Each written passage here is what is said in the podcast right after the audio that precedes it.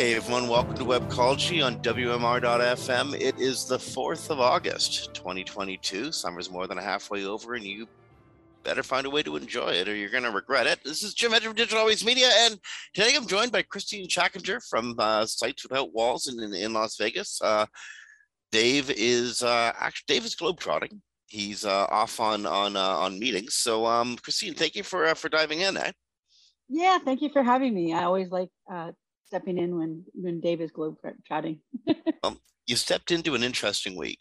Um, there's uh, technical SEO is one of your is you know one of one of your your specialties, and um, we have some uh, some fun technical SEO stuff this week. Um, first thing, and I, I, I, actually I think this is like kind of a big important one. Um, did you see the new announcement? I think it was just a couple days ago. Google came out with the announcement on Google Tag. Yeah, the new centralized tag solution. Yeah, it's almost like the one ring tag that will um, tag your uh, uh, uh, campaigns in in in, in uh, like Google campaigns, uh, information in Google Analytics, information in Google Data Studio, uh, Google 360, etc. Um, it's a tag that goes above um, your uh, current uh, uh, uh, Google Google Tag Manager build, um, but it will allow you to move data between these various accounts um, apparently with with with with with with interoper you know um, easy interoperability. Well, that sounds good. I haven't had a chance to really delve into it yet to know um, if what sounds good is good but uh, well yeah that does thing. sound like a good solution. No one's had a chance to delve into them yet because it just rolled them out. Um, and they're going to finish rolling out uh, the, the, the Google tag for for all sectors, whatever, sometime in the next. I think it was two to seven days. Um, I'm sure why there's a rollout for a tag itself, but um, it's one of those things that everyone should use. They do say that you need to add it to all pages where you have your um, your Google Analytics or your Google Tag Manager uh, uh, uh, uh code. So um, it's something you got to do. Uh, this is one of those like you know SEO and digital marketing must dos. So there's a great article over at uh, Search Engine Land um, on uh, on Google Tag, and there's um, the information at uh, Google's blog, um, blog.google slash products ad dash commerce, etc. etc. You'll find it. Uh, go to um, google.com and type in Google Tag. You'll find the information you need. Yeah, and, and so people don't panic. They, they will deprecate the older tag, but it still will continue to work. They just won't continue to update it. So you have yeah. some time. It's something yeah. you have to worry about tomorrow no, but, but it is. It. Yeah, it's one of those things that you want to get out of the way. So, yeah. uh, what else do we got? We have the uh, upgrades or updates to the quality rater guidelines, uh, especially around things like uh, your money or your life. We do. Uh, so, Jennifer Slegg wrote her uh, quality guideline update. She has updates for all the ones that have ever been written. So it's a mm-hmm. really good site to go look at because she really knows what she's talking about when it comes to the quality raters guide. Just a quick uh, disclaimer for everybody out there. These are not SEO guides. this is a guide. So uh, the things that Google wants quality raters to know uh, when they rate their tweaks to the algorithms so that they can tell them whether they surfaced quality sites or not with their yeah. changes. So make yeah, sure you don't take yeah, make sure you don't take this and go, I now need to apply everything in here because you don't. That's not what the purpose of the quality raters guide is for. No, this is just showing what Google's intent is in trying to form the best possible search results it can. Um, yeah. And so it's telling humans what to look for when looking at the search results. Exactly. And it's it's using the core signals that we've always used to try to surface these sites. So there isn't some special magic potion out of the quality raters guide it's content quality, technical, links to your site, structure, internal linking, all the normal things that Google likes at a site, but they tweak the core algorithms to try to surface sites that more closely match what the quality raters are meant to evaluate. So yeah, and but, and, and, just, just just the one last note to beat this dead horse. Um, what you find in the Quality Raters Guide, we can't beat the horse dead, dead enough. Let me tell you, right. uh, what you find in the Quality Raters Guide is um, Google's um, the best view we have of what Google wants, but it isn't necessarily a black and white photocopy of what Google needs in, in, especially in your circumstance or your circumstance or back there on the row back there, your circumstance. Um, it's basically the outline of what creates a really good website. So it's good Yeah. if you want to learn what creates a good website, but it doesn't mean that Google is evaluating what it put in this guide as far as the ranking signals to surface your website because they're using the core ranking signals to do that. And the There you reason go. I think the dead horse can't be beat bad enough or long enough is because every time one of these comes out, people look for magic tricks to SEO. I saw someone calling it the SEO Bible the other day on uh, social. yeah, and so it's just so important to remind people this is not an SEO guide. It is a quality raters guide. And also the quality raters, they, they did more in this version to explain to you they in no way ever affect the search results directly. So there was some belief that the quality raters signals went straight to the machine learning and suddenly that changed how websites work. That's not the case. Once Oh, they- could you imagine how crazy it would be if it did work like that? Right, right. So for those who don't know how this works, the quality raters, they do hundreds, maybe thousands of tests. They aggregate all the data, they analyze it, it goes to the search engineers. If they decide something is valid and they want to put it in the algorithms because it surface sites better, good sites better, then it goes to quality control, testing, QA, and even legal before they're allowed to put it into the algorithm. So you can almost 100% guarantee it. The original search quality rater will have no clue what happened either. no, no. And not one person or even 10 people will affect, or 100 in one test would affect search results because once they find a result, they're going to test it to make sure that it's, you know, repeats Yeah. itself. So Okay, anyway, so but- now uh, that well, we've said all of that, that, yes, sorry. What this happened? What did they change? What did they Uh, change? well, there's a lot they changed. Really should read Jennifer's article. Um, and if you don't know how to find it, just put uh, SEM post Mhm. and then quality rater guidelines. And she has a whole page of all of them listed, all her updates. But one of the big things is the money your life definition. So the your money your life definition that Google has, it means like these pages are important. So the old definition was just basically, does this impact a person's future happiness or wealth, financial stability or safety? And then they had a general category, like they had sites like news sites, medical sites, financial sites.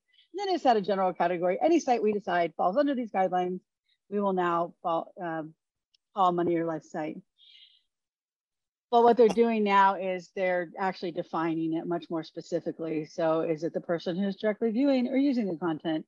Other people who are affected by the person viewing the content, groups of people or society affected by the actions of people that review the content. So if they put out, if you put out something about uh, people of another race being inferior, let's just call them purple people, uh, then Google could devalue your website based on you affecting those people with your false claims. Now, Google doesn't evaluate falsity, but Google can use entities to evaluate things in content. Okay, so- so one of the one of the changes that did happen um, in uh, your money or your life, and actually this is a, a really interesting one, is Google confirmed what people had long suspected that they see the um, impact of uh, your money or your life, the importance of a your money or your life site on the on a spectrum. So some of them are clearly really really impactful. Ones that tell people, um, give people like direct health information. Um, uh, quite like quite like your uh, example using racism. Um, say there's a website that says you if you eat raw onions, you can get rid of cancer. Google really wants to know about sites like that and devalue them pretty quickly. That site is on the your money or your life spectrum, and I think it would be found um, on the on what we would call very low on the spectrum, um, not not considered um, relevant, important, or authoritative at all. Um, Google never ever said that they had a um, I don't know a spectrum, a sliding scale of um, of your money or your life uh, uh, sites or evaluations. They've confirmed that in fact they do. So that's kind of cool. Um, oh, sorry. Oh, I was just going to say though, so people understand, you'll also see John Mueller say, or maybe Danny too, that they don't know if your site's your money or your life. So how are they doing a your money your life designation? Well, again, these are quality raters that are supposed to assess if it's your money your life. But also by entity evaluation, they can determine whether the entities associated with your site are your money your life or not. So the entities, like if you're talking about a page about cancer and cures and onions, well, Google isn't evaluating the content like we would, but it could see you have cancer and cures and onions on the same page. Maybe that's not a high quality page. And a quality rater can definitely look at it and say, well, these should not be um, on this page because this is not a valid claim. So that's part of how they look at it. So it's a human review and then how Google looks at it, and they're very different. So similarly, uh, Google um, cleared up, um, or maybe threw a wrench into uh, some perceptions of uh, what EAT uh, expertise, authority, and trustworthiness might be. Um, and this is around um, what it what it is, is, is phrased at least in uh, in uh, Jennifer Slegg's piece in the SEM post as a quote unquote respected website. Um, and I'm going to read I'm going to read directly from uh, from what Jennifer wrote. Throughout these guidelines, Google has made multiple multiple new references to the fact that just because a site is considered authoritative or highly respected, its content cannot automatically be regarded as high quality. They make specific reference to academic institutions and government websites but this is addressing some issues that Google is seeing and wants the raters to help them identify these pages on authoritative websites as potentially being low quality. For instance, you got a question about your taxes. You go to the IRS website. Um, you'd think the IRS is the authority on the American tax system, right? Well, what if the content on that page just happens to be craptastic? It just doesn't answer, you know, out of a million pages, one of them is going to be crappy, right? what if? So just because it's the IRS page doesn't the the quality rater isn't necessarily going to uh, can't necessarily assume it's uh, uh, great content. And I think that also signals that just because you might have a number of other um, analytic ducks in a row you got high score here, high score here, high score here. It doesn't mean Google's going to love your content. You got to have good content. Honestly, I think that's what this says. Well, and also again, a clarification because this is one of the most misunderstood things in the inter- in the industry is EAT is not a directive. There is no algorithms that evaluate expertise, authoritativeness, and trust as listed in the Quality Raters Guide. But EAT is a concept. So you don't need to pay a thousand dollars an hour to get a doctor to write your medical content. That might be good for users, though. That's a different story. And, and the doctor but, will, if the doctor knows what what she or he or they are talking about. That's true, but but if you do need a knowledgeable writer because again, Google's evaluating this through their machine learning algorithms like neural matching and contextuality of content and entities yeah. in a page. And so if you are writing about something and you're using all these entities that don't have any association in their mathematical formula of things that are associated with each other, then Google's probably going to assume this is a low quality page. If it's an IRS page, they're not looking at it like we are. And it doesn't matter who wrote it. They don't know every author in the world. That would be crazy. Could you imagine? Jim, today you're writing about this, tomorrow you're writing about that. Google has to know all your expertise changes, right? That that doesn't that would never work. Trillions of pages. I like to but, think they've forgotten about me as a writer, to be honest. that makes me feel more comfortable. That's that's what they show me in search as. I'm a writer, not an SEO, which I think is funny. I don't think SEO is an entity. So so it's really important people understand that these e guidelines are meant to what Google wants out of a site, but not a specific guide. So um, even Google even says your author can be the website. You don't have to have any authors li listed, but your content does have to be knowledgeably written. So you want to pay an author who can write knowledgeably, do good research, make sure they're on point for the topic and on the page, because as we know now, it's at the page level and it's actually at the query level when you look at a core update devaluation, it's a mm-hmm. query level applied uh, devaluation because they can only tell your money, your life by the query set, by the entity set. So that's why um, it's just really important not to get into the weeds of EAT and think that I now got to hire 100 authors at $1,000 a page. I just need to have people that write good content well and know the topic. Well, on behalf of authors, for what it's worth, if you do want to hire authors at a thousand a page, that's a very good idea. I, I, encourage a lot more of that, to be yeah, honest. I, I think it's the best thing ever.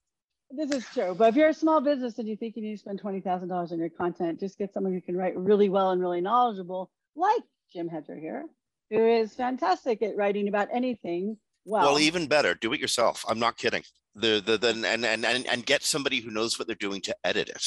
Like, yeah. if, and how many times, seriously, Kristine, in your career, um, uh, as an SEO or as a um uh, a website developer or any anything, how many times you've been held up by by um not getting the content you need to do the job? I know. Have you had plans? You know you you you you you you tell the client you should do this this and this and and and part of that is build content build content and once you build the content you're giving me the tools where i can do something else? How many times have those kind of plans been stalled? Because content has been what you got to tell got to tell um uh, uh, uh, uh, clients is to write it even if it's direct write it in point form and then re-edit it but get it done the con yes there's no way. John John Mueller went on a rant the other day. Okay, so so John, and and this totally pertains to what we were talking about with EAT and what we were talking about with your money in your life too. Um, John Mueller went on vacation, and he uh, he he took a week or so off, and he came back and he looked at his email box, and um, kind of got uh, well, not mad, but I think he just got frustrated. Um, and he he he stepped away from the abyss for a little while and um um forgot about all the dumbass questions he gets asked including all of the shortcut questions. Yes. Every, and you were saying this earlier every time somebody sees something changed in the guidelines they figure some shortcut has been published and they can go look at it and zing zang zoom they, they get great rankings because they found the shortcut doesn't work that way. You can read all the SEO blogs in the world and it still won't work that way. Then you should read SEO blogs. You should because it gives you an understanding of how the world works. But you're not going to find a magic bullet in any of those blogs unless that magic bullet unless that magic bullet is something that fires your imagination to do the content and um, you know build build good sites strong structurally sound sites, but do the content work because that's what Google wants to rank. Right. No, very true. And and it's so important that people understand the truth is regular SEO is kind of boring. It's not boring in the results you get, but it's pretty straightforward in, in the top level. The details are where it gets difficult, and that's where your experience comes in. But writing good content, having links come to your site, good architecture and structure, making sure Google can crawl and index your pages, right? All that is so much of what SEO is. And we're really past the age of quick tricks.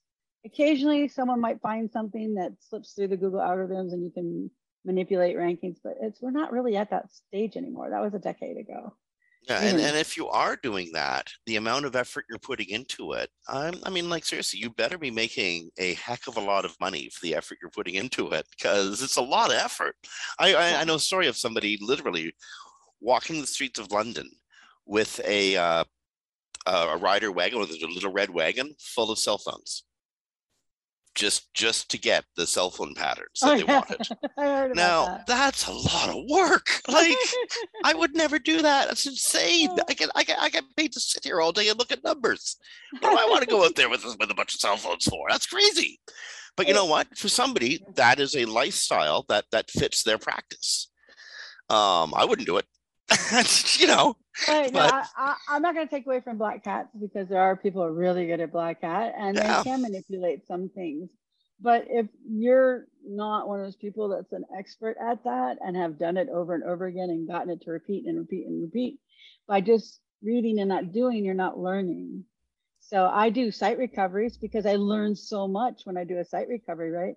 I think this works and then I try it. And if it doesn't work, I got to check a different lever well, and you know what, Kristine, this like brings us, British.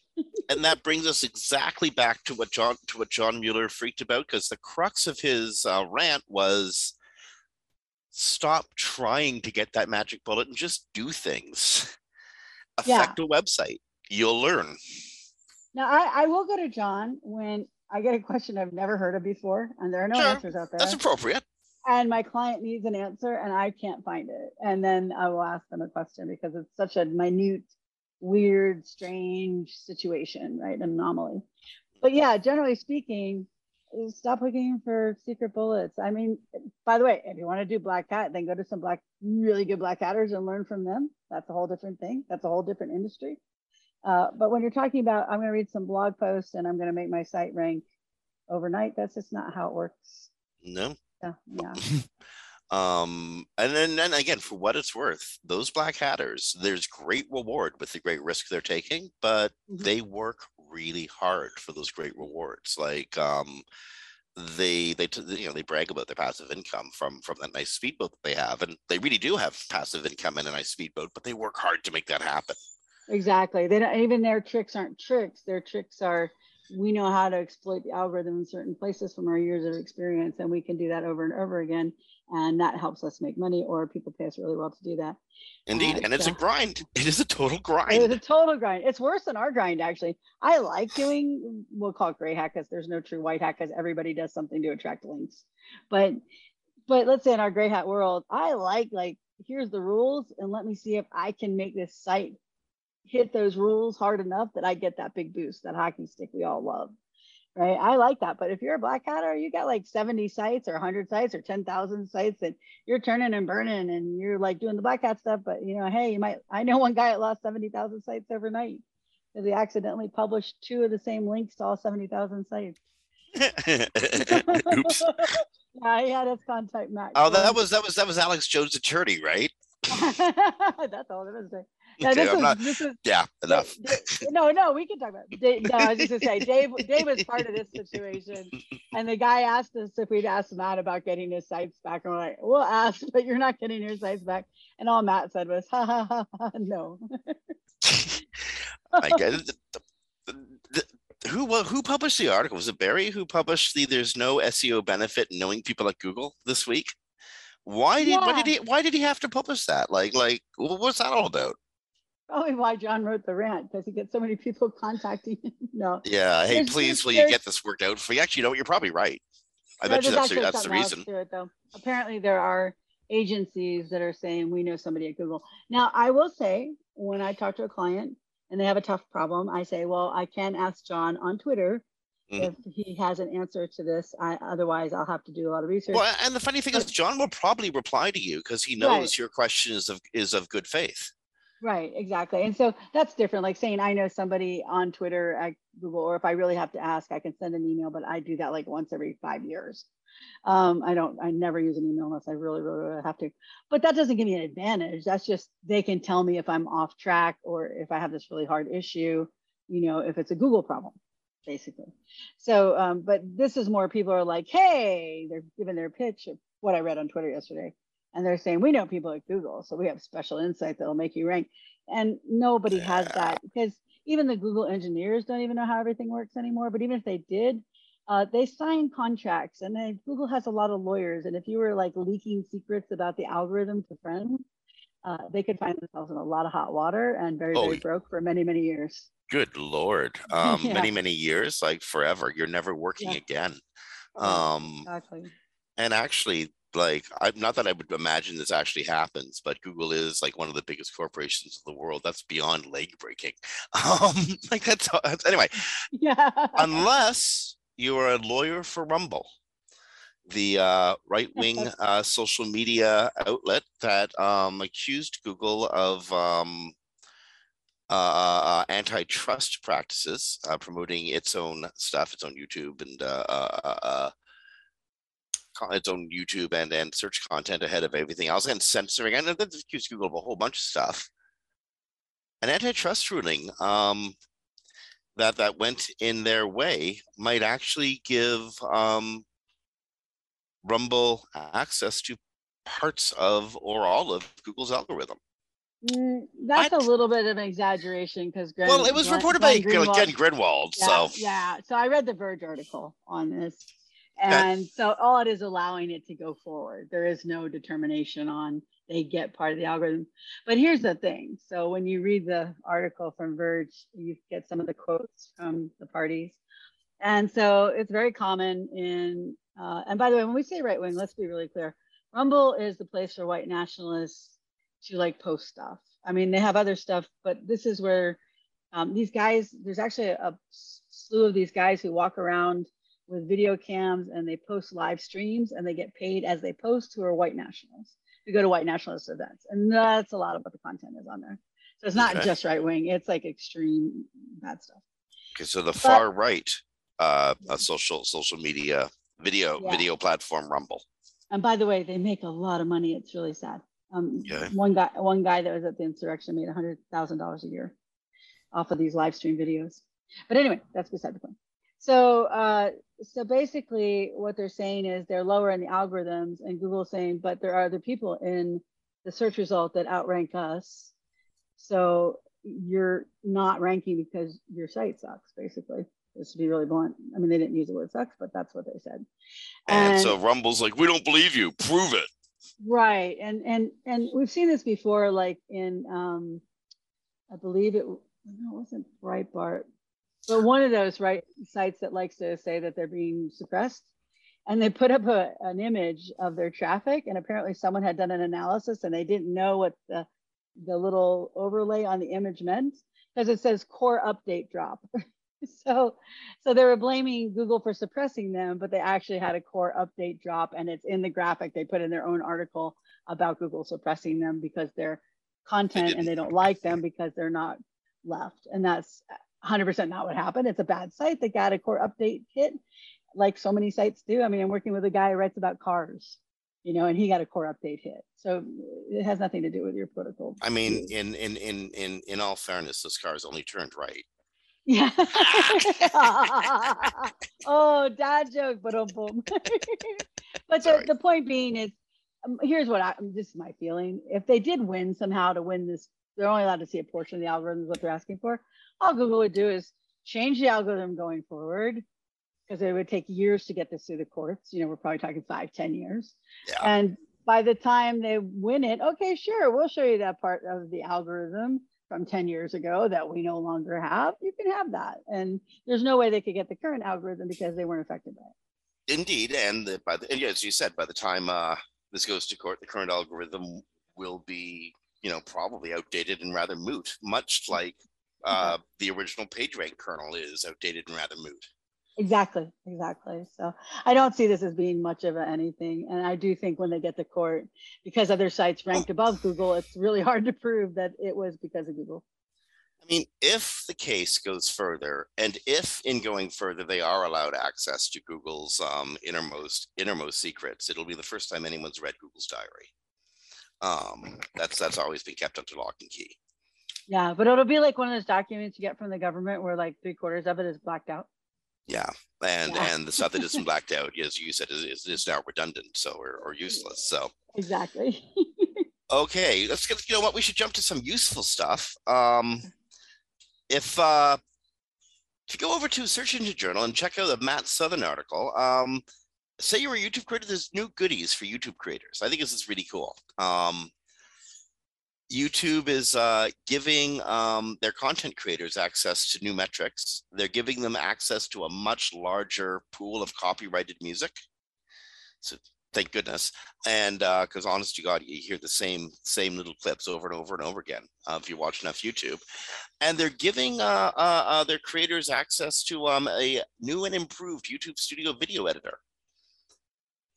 I think this is uh, again. There's more and more people who are using uh, video in their promotions, um, and more people who are, you know, making money on on the YouTube platform, just bringing information, be it uh, uh, uh, uh, uh, cooking recipes, how to rescue how to rescue someone while they're choking, ex- or plumbing uh, guidelines. Um, if you are a creator, use this stuff. So Google's very scared of TikTok right now.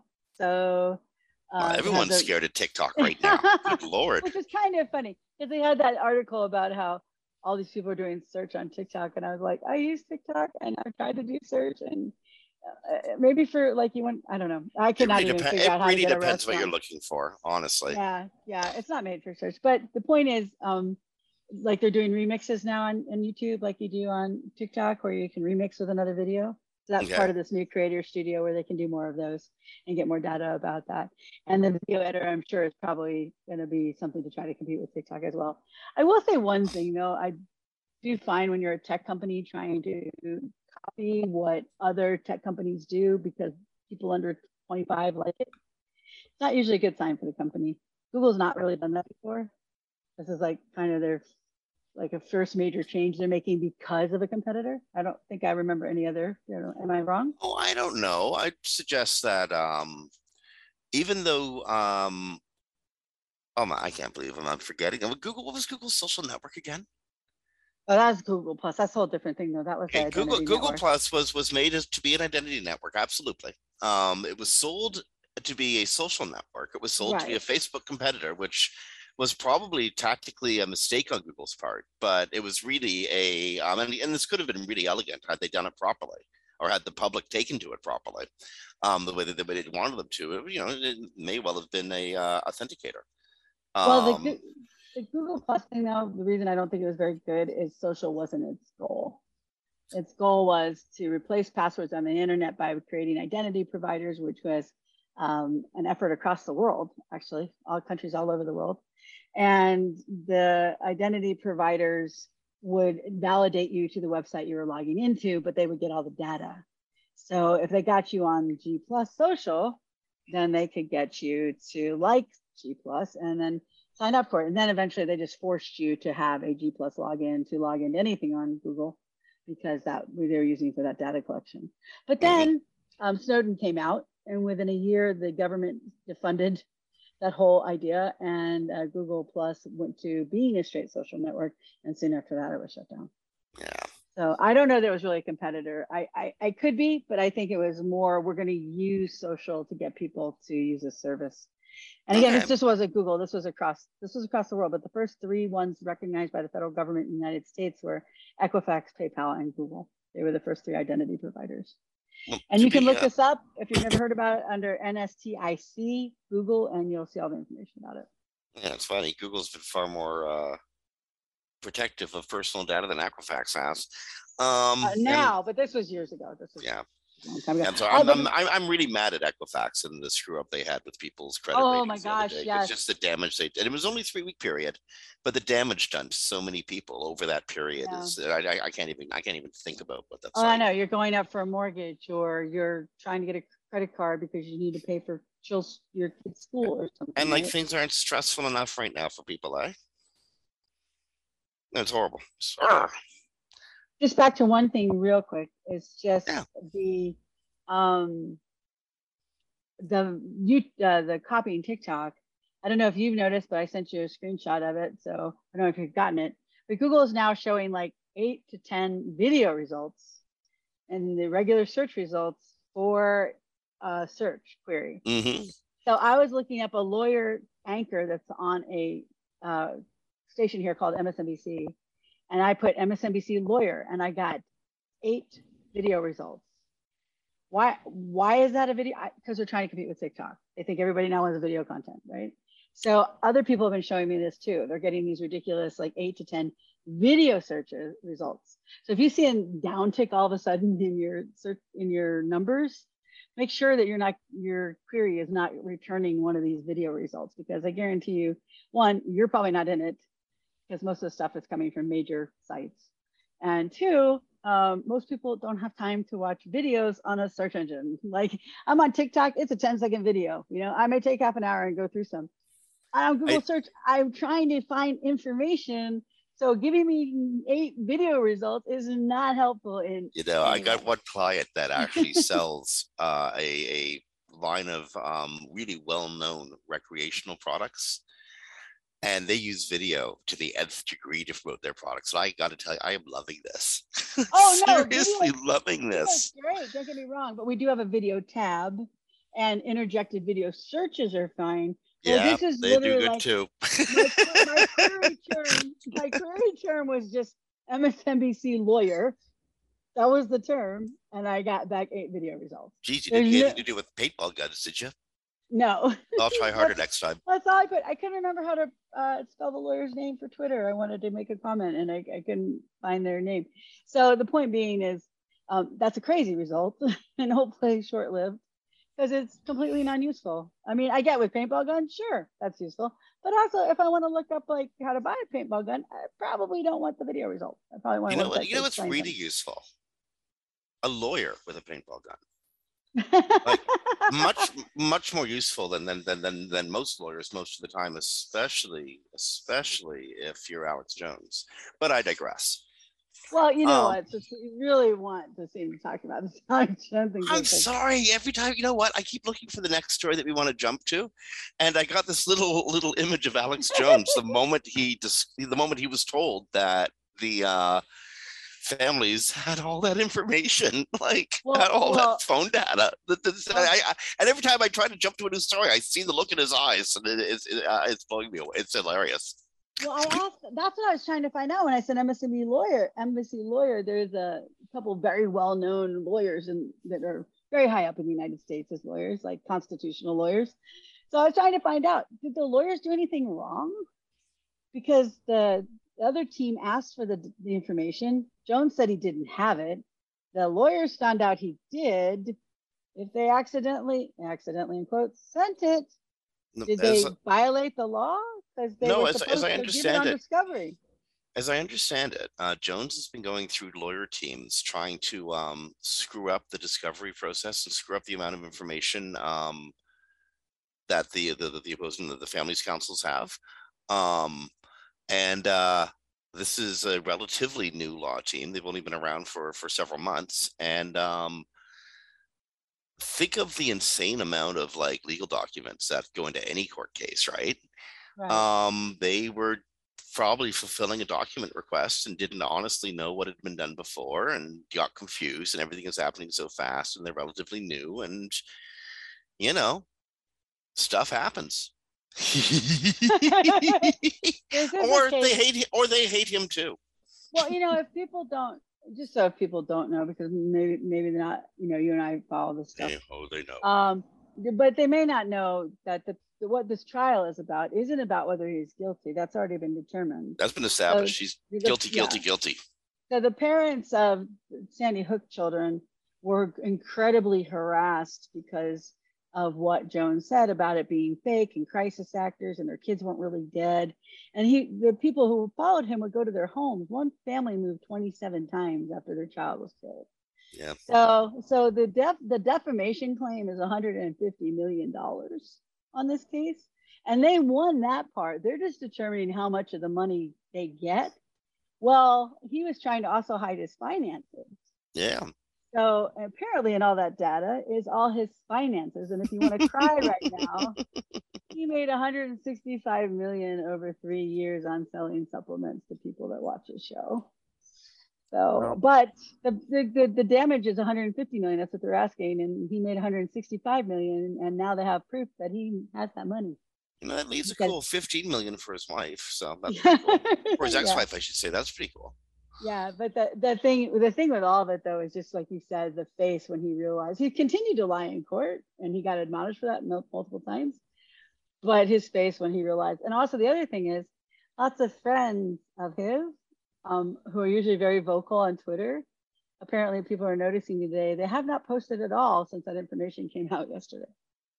So because they have his emails, his text messages, his photos, anything he's done, they have that access for the last three years. So it's going to get very interesting.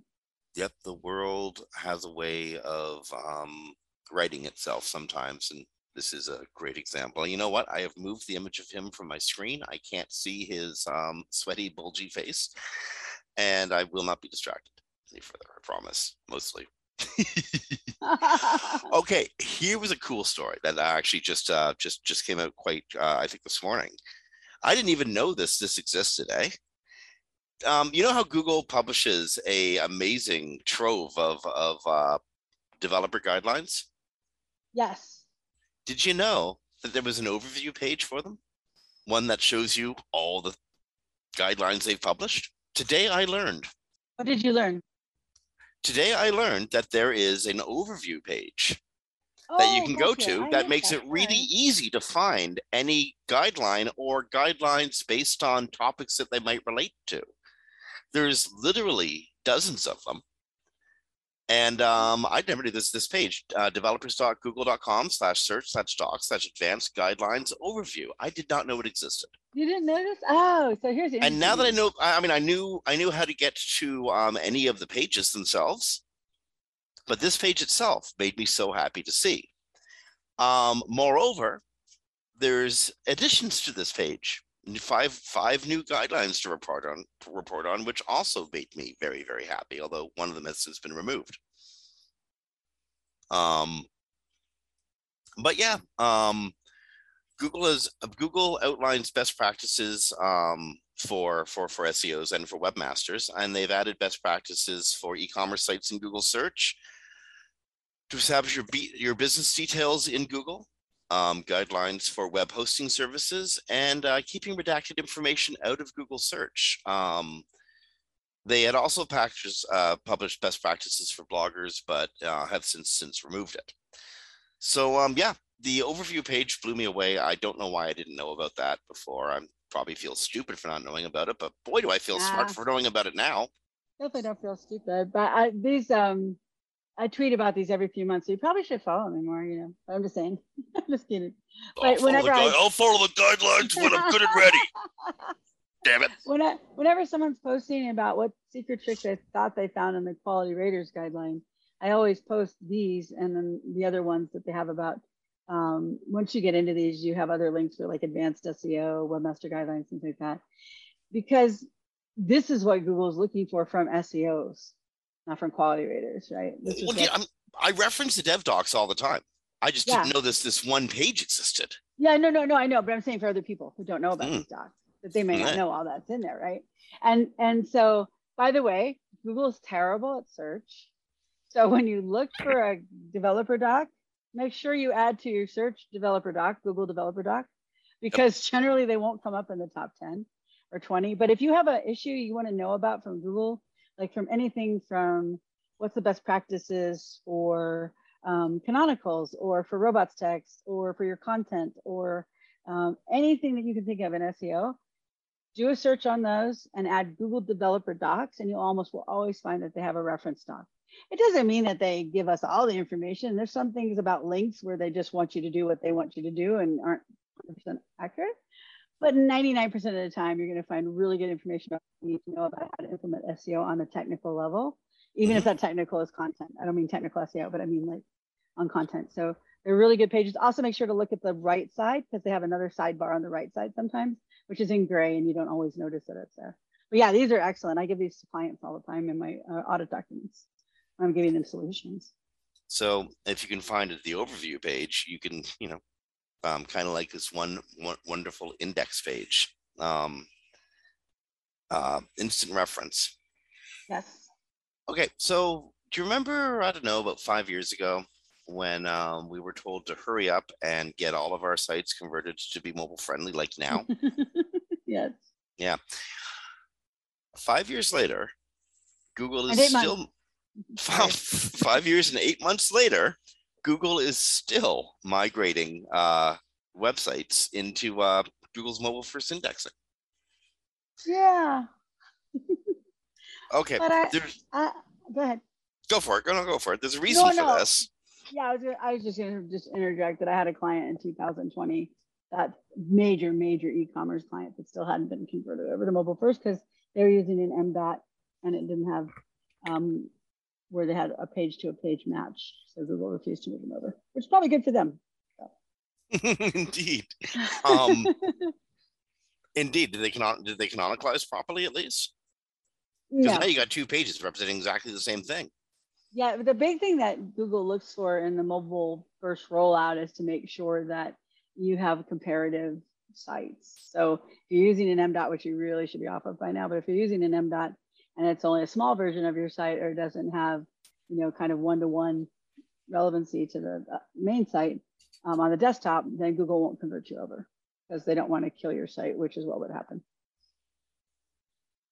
But you have other reasons, I'm sure. Uh, there's other reasons. Um, there's some sites that um, I think as Google pushed um, webmasters towards mobile first, they forgot that there's a lot of websites that are never accessed by mobile. Some B2B websites are literally accessed maybe maybe 5% on mobile, 95% desktop. Um, and there's good reasons not to uh, not to switch uh, uh, some sites immediately into into the uh, the mobile sphere. Thing is that's not the reason Google does or doesn't uh, put something in mobile. I don't know what the reason is. Um, I think it's just that there is um, an incredibly absurd amount of websites of URLs out there, and Google has to take them. Um, Google makes big, big lists, batch by list or a batch of URLs, and it's churning through them. It's definitely possible. I mean, there are billions of websites that Google has in the document. Innum- honestly, at this point, it's innumerable. Um, could, Yeah. could you imagine? Could you imagine? And, and, and think of the um, URLs created by, say, an ecom an ecom uh, setup. That can be that's innumerable. So that's what I think is happening. Honestly, Google's just just the web is way too big to do anything quickly to.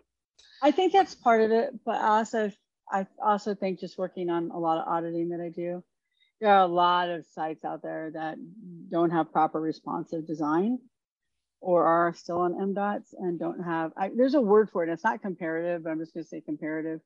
Um, they're not equal. The mobile site's not equal to the desktop site. So they keep using the desktop site so as not to go to straight mobile first because then the, the site would lose a lot of its traffic because they're not comparative. They don't have enough pages. They don't have the same things on the pages. And so it's both. It's tons of, like you said, innumerable, innumerable amount of websites.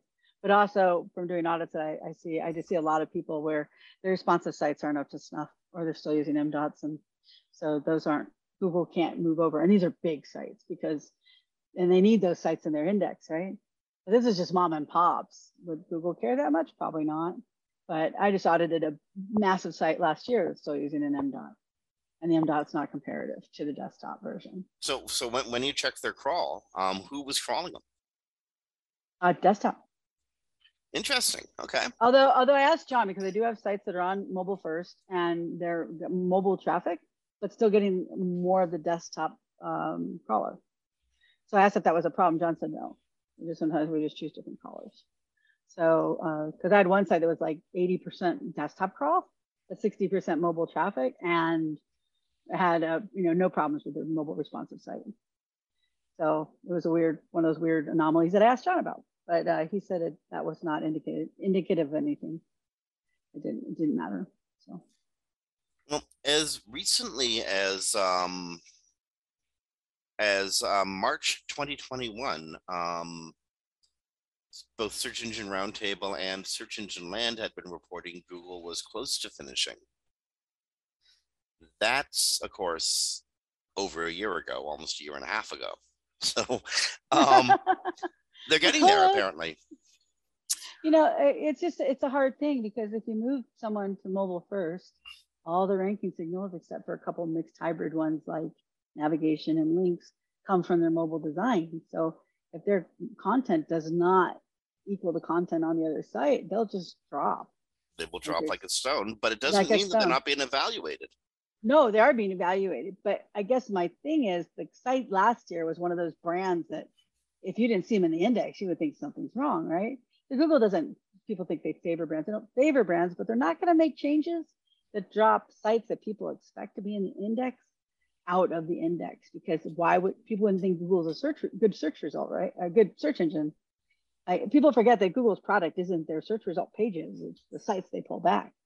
So if I did a search for XYZ and we expected you know ABC company to be there and they're suddenly not there because Google made a change, well, people go to Bing because I can't find the sites and they know the site should be there. Nice. So yeah, so that's my that's my theory of the case. Okay, we're we're we're we're closing in. On, we're actually in the last ten minutes of the show. We got a couple more stories that could go long, so um, I kind of like saving these these these these cool ones to the last though, because you remember remember the days of the SEO world when you were looking just desperate for any clue on how Google worked. Oh sure, I said, well, we still do that. Well, here's one: Core Web Vitals not impacting no index pages. yes. So this is how Google sees the uh, uh, a new index page. It doesn't. um, so I'm quoting directly uh, uh, from from uh, the Chrome Dev Doc. Um, any page will not meet the discoverability requirement if any of the following conditions are met, including root pages of the original data on uh, for the origin data set. The page is served with an HTTPX robots tag, no index header or an equivalent. Um, so you're telling it in the in the robots tag, uh, no index, or the document includes a meta name robots content equals no index meta tag or, or its equivalent. So um, yeah, you tell Google not to index it. Google won't even check its vitals. You know, though, I okay. So I, I have to say, I feel very embarrassed. I did not know they were counting no index pages, but and I know a no index page sometimes can show up in the search results, but Google is using your visitors to determine core web vitals, the 75% basically of those visitors mm-hmm. to determine how fast your pages are loading. How are they getting to the no index pages? And are they using ones that people no index intentionally because they don't want Google to crawl it? Then how is Google getting that information? That's a very good question. Right, because they would have to find it from search. If they're just finding it in your site because you have a link to it, I mean, Google could find it, but how is well, Google tracking? I don't know. I just thought that was a weird thing. Yeah, again, that's why I prefaced prefaced the, the the the story with the way I did. Like you remember, there's a clue in here on how Google works and see things um, and we could analyze it for all afternoon long. Unfortunately, we don't we have about five minutes to analyze it. Um, actually, we got about five minutes, so we're out of here. Um, but I think that's really cool. Um, there's a lot of reasons to have pages in your site no indexed. Um, although obviously, if you want it to be in uh, Google search results, you need to let it be in Google search results. Um, but there's good reasons to have no index content on uh, on your site. Um, sure. Uh, how tag pages. know it's there? Yeah. Because Google knows everything's there. It's just not. Well, I mean, they can they can follow it. I mean, they can follow the link to the page, but since it's no index, they're not reading the page. So my well, question is, how are they getting? Or they're not recording information from the page to make available to others. Right. They're supposedly as soon as they hit the no index tag, they're supposed to, you know, not be doing anything with that page. But I just don't understand how they're getting core vitals, which is somebody visiting that page through a no index page that they shouldn't be reading in the first place. So you want to make your uh you want to make your website uh, uh how to say this your pages um uh available for core web vitals make them available for discoverability um yeah very true and they're like one of the really good reasons people no index is like wordpress has tagged pages most of the times those are low quality. There's just accumulation of blog articles, but mm-hmm. they want their users to still be able to use the tags to find those articles. So you'll no index those pages, but you'll keep them linked in your actual site. Okay, last one we actually we're gonna have time for. It's a really good one though. Um, it's one of those uh, uh, basic overview stories. Um, and and also it's written by Roger Montti, which is uh, you know, Roger Roger puts the work into his articles. he does. Yeah, um, he does a um, good job and this one is actually it's really important 17 seo best ranking practices uh, or best practices for better ranking. And um, you know it's it's basic stuff it's easy stuff stuff that everybody should know but it's stuff that you know it's like a, a good checklist to have because shoot with all the stuff you know you often forget about stuff that you ought to be you ought to be thinking about because you know so much damn stuff. That's very true. And if you take this document or the developer documents you do better than reading the quality rater guides for SEO tricks. Actually, very probably. Um, very, very probably. You want you yeah. want to rank well. Here's the the best. Let you put this on the very front of the quality rate raters guide. Um, if you don't work for us, build good sites. I like that. yeah, That'd be I'm five bucks, tweet, Google. Tweet that. I'm gonna tweet that. um, yeah, this should be on the very front page of the, of the of the of the QRC or QRG. QRG, I love that. If you don't work for us, just build good sites. yeah. Okay. So anyway, um, Roger's piece on the you know the 70 uh, best practices just to get going for better ranking SEO goes from you know um, choosing your platform to um, choosing your hosting company to uh, uh, uh, uh building and structuring content um, you, when it's appropriate to use AI, how to do SEO on product on product pages, how to do SEO on category pages. Um, you have a question about the way any given website might be structured and how to work in different parts of those websites. Roger's probably thinking about it and answering it in this article. Yes, he did a very good job. And if you do WordPress, especially because he has a lot of WordPress specific tips in there, like managed hosting and stuff. You know, last week I don't know, I don't know if you if you if you heard, but last week Dave and I were talking about um the, the stats for platforms came out, uh, user stats, and WordPress is still by far and away over over fifty percent of all websites out there are WordPress sites. It makes sense just because of the fact that you can, uh, if you have developers, you want to be able to like get into the details of a site then they can do that with WordPress. And you can't do that with like CMS sites like uh, Wix, you know, or Duda. Those are great sites to do, you know, quick builds, website builds, or if you don't have expertise. But when you need to get into the heavy-handed programming part, you can't do that because that's their job. So oh, yeah, WordPress WordPress allows you to like put a front on even a React site you know where yeah anything wordpress and higher you can get the devs involved and seriously yeah. and seriously work work miracles and magic um, that's yeah. not to take away from the smaller um, diy platforms at all but they're just not you know in some cases as robust as and you don't want to be uh, meeting a Shopify a, a, Shopify competitor with a with a with a Wix page. It just you know, um, yeah, and they probably thing, got more better product than you do. I mean, the thing is just basically on what type of site you are, how big you're going to grow, and your dev resources. And if you have no dev resources and you're not going to grow more than what you're putting out there, Wix and Duda, all those, those are fantastic sites to use. But if you're going to be growing, yeah. growing, growing, you outgrow the platform and you can't easily change to a new one. Okay, and on that, Kristine, we gone full clock, um, 60 minutes. So thank you so much. Thank you. Um, Kristine Schachinger from Sites Without Walls um, sat in for Dave Davies from uh, from Weights and Biases. So again, Kristine, thank you, thank you so very much. Friends, Webcology is still looking for a sponsor, and if you're interested in uh, sponsoring this hour of extraordinarily fine uh, SEO focused webmaster radio content, get in contact with Brasco at WM, WMR.fm. He'll get you all set up. Um, I want to thank Ricky, um, our, our producer and uh, the WMR family. On behalf of Kristine Schachinger from Sites Without Walls, this is Jim Hedger from Digital Always Media. Rank well, be kind to each other, be well, and we'll talk to you next week.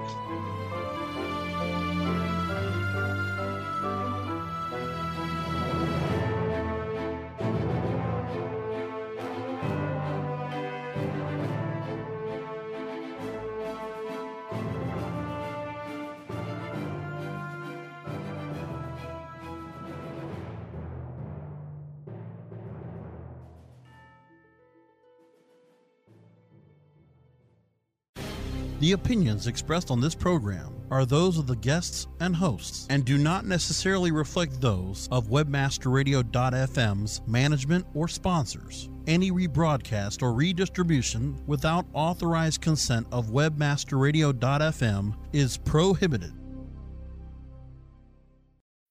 When you need mealtime inspiration, it's worth shopping Kroger, where you'll find over 30,000 mouthwatering choices that excite your inner foodie. And no matter what tasty choice you make, you'll enjoy our everyday low prices, plus extra ways to save, like digital coupons worth over $600 each week. You can also save up to $1 off per gallon at the pump with fuel points. More savings and more inspiring flavors make shopping Kroger worth it every time. Kroger, fresh for everyone. Fuel restrictions apply.